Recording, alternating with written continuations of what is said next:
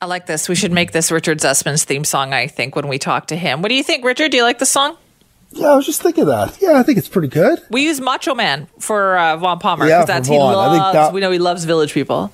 Yeah, I think that one is perfect. It just sort of defines Vaughn. I've known Vaughn a long time, and every time I see him, I think Macho, Macho Man, Yeah, right? that's it. Nails it. exactly. Well, this one's just for you then. Uh, all right, we're talking to Richard Zussman, our global news reporter over in Victoria. First up, finally some progress. It sounds like on this whole BC Liberals leadership race. Yeah, so this has been the weirdest Weird. thing, Simi. So, you know, we know that Andrew Wilkinson did not have a great 2020 election, and there was a lot of pressure for him to step down. And, you know, that was an evolving process as well. He originally announced that he'd be leaving as leader, but he wanted to stay until a new leader was chosen. And then eventually he was convinced to quit as the leader and he posted on Facebook saying he'd quit. And it's important to remind people Andrew Wilkinson still has not done an interview with Ever. anyone Yeah. in this province about losing the election. And so this is sort of evolving on social media. And then I got a tip, I forget, about a month ago saying that Andrew Wilkinson actually was still the leader and he hadn't formally stepped down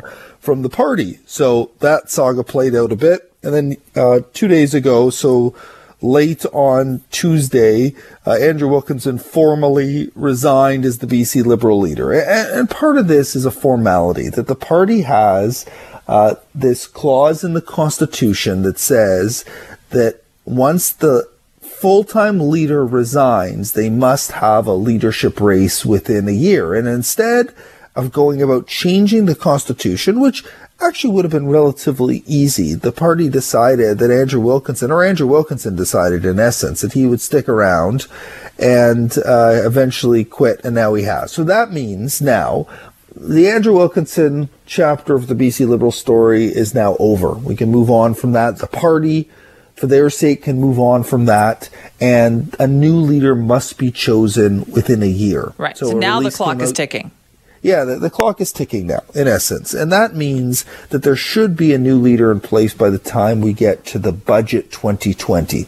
Again, that's if the world gets back to normal. Normally, we have uh, the speech from the throne on the uh, second uh, Monday or Tuesday of the uh, February, and then the budget comes uh, the Tuesday after that.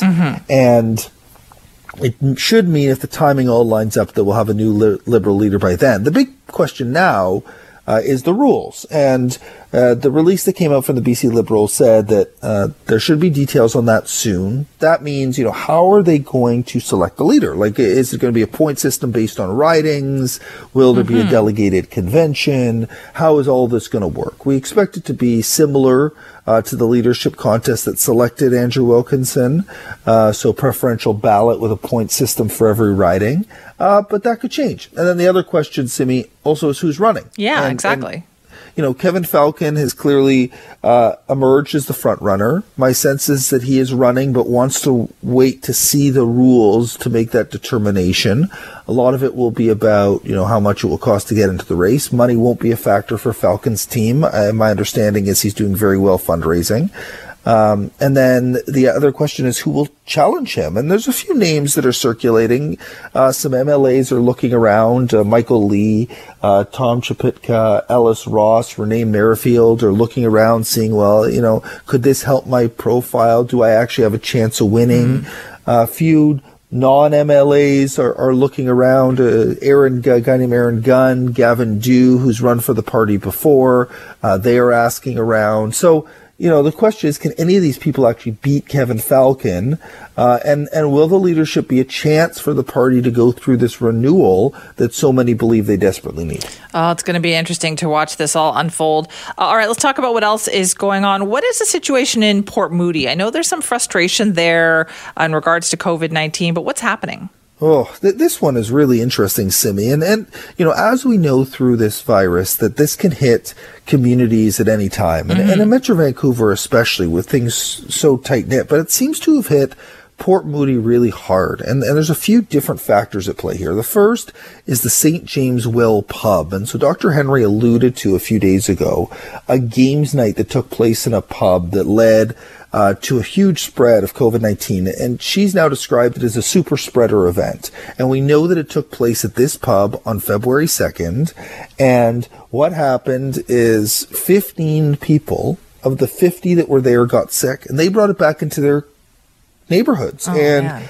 people at schools got sick, at other workplaces got sick, at um, a a child care center got sick and WorkSafe BC, I spoke to them yesterday, now say they are working on an inspection with Fraser Health to understand what went wrong. That the pub had a safety plan in place.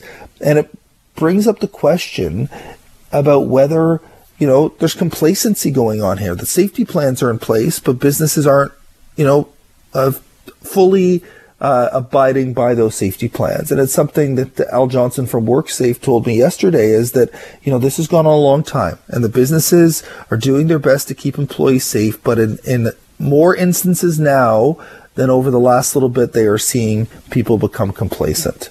So that's one. And then the other one, and I, and I haven't yet been able to figure out if they are connected, is the Port Moody Amateur Hockey Association knew of a positive case within the Hockey Association, I'm told, around the same time as this games night, February 2nd or 3rd. And they still, even after knowing about this, I am being told, and this is the concern that's being raised by parents within the association, is they still held hockey practices. And there's concerns about coaches, really? Around players, and then that has also led to the spread of the virus into schools. And I'm being told from people in Port Moody that this hockey situation is leading to a lot of tension and frustration, and the Hockey Association has now put the uh, practices on hold for another few weeks to to ensure that you know there isn't spread going on Right. for kids playing and among coaches, but you know one of the things this virus could do for those who have firsthand experience knowing people who've had it or it, it creates a lot of animosity in communities Yeah. that- about decisions that organizations are making about decisions that families are making.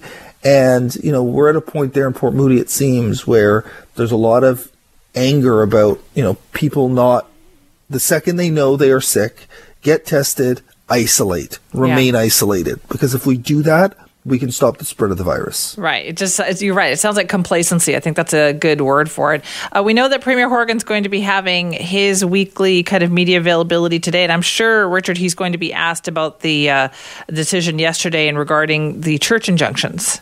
Yeah, that would be my guess. And again, the, the church injunction decision was, you know, an important legal decision, but ultimately does not change a whole lot. And, and that's what the decision in essence said is that the Dr. Bonnie Henry has power under the order uh, to ensure that these churches um, don't operate. And she sent out a long statement yesterday describing that, uh, you know, the reason why churches are closed because there's concern about transmission connected to those churches. So no doubt Horgan uh, will be asked about that. He likely will be asked about uh, a rapid increase over the last year in, in anti-Asian uh, racism. Uh, vaccine rollout is something the premier likely will be asked about, and and you know whether.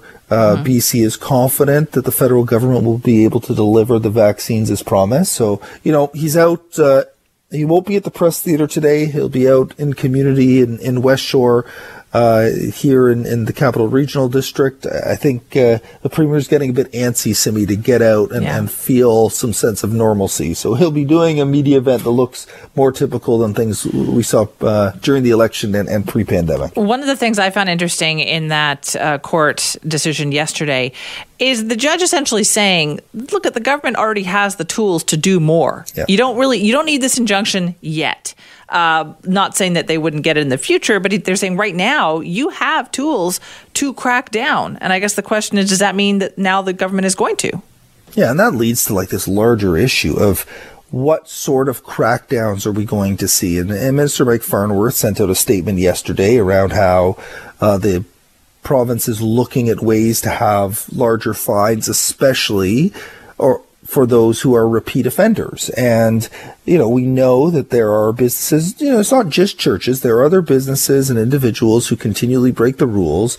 Uh, and there's been questions about whether the province should be having an escalator clause in there that every time you get a fine, the fine goes up. But that's something that requires legislative change and is something the province has looked into and is not done quite yet. But that is the question next, is if we see, you know, this COVID-19 curve remains steady for weeks and weeks and weeks and our restrictions are in place, uh, the province will be pressured by the public to say we need to punish those breaking the right. rules. That at this point, um, every, every case of COVID is in essence due to someone who is not following the rules. And at this point, there's no excuse for not following the rules. All right, Richard, thank you. Yeah, thanks, Amy. Richard Zussman, our global news reporter over in Victoria, going to have a busy day today. We'll hear more about Premier John Horgan's uh, media availability a little bit later on in the day.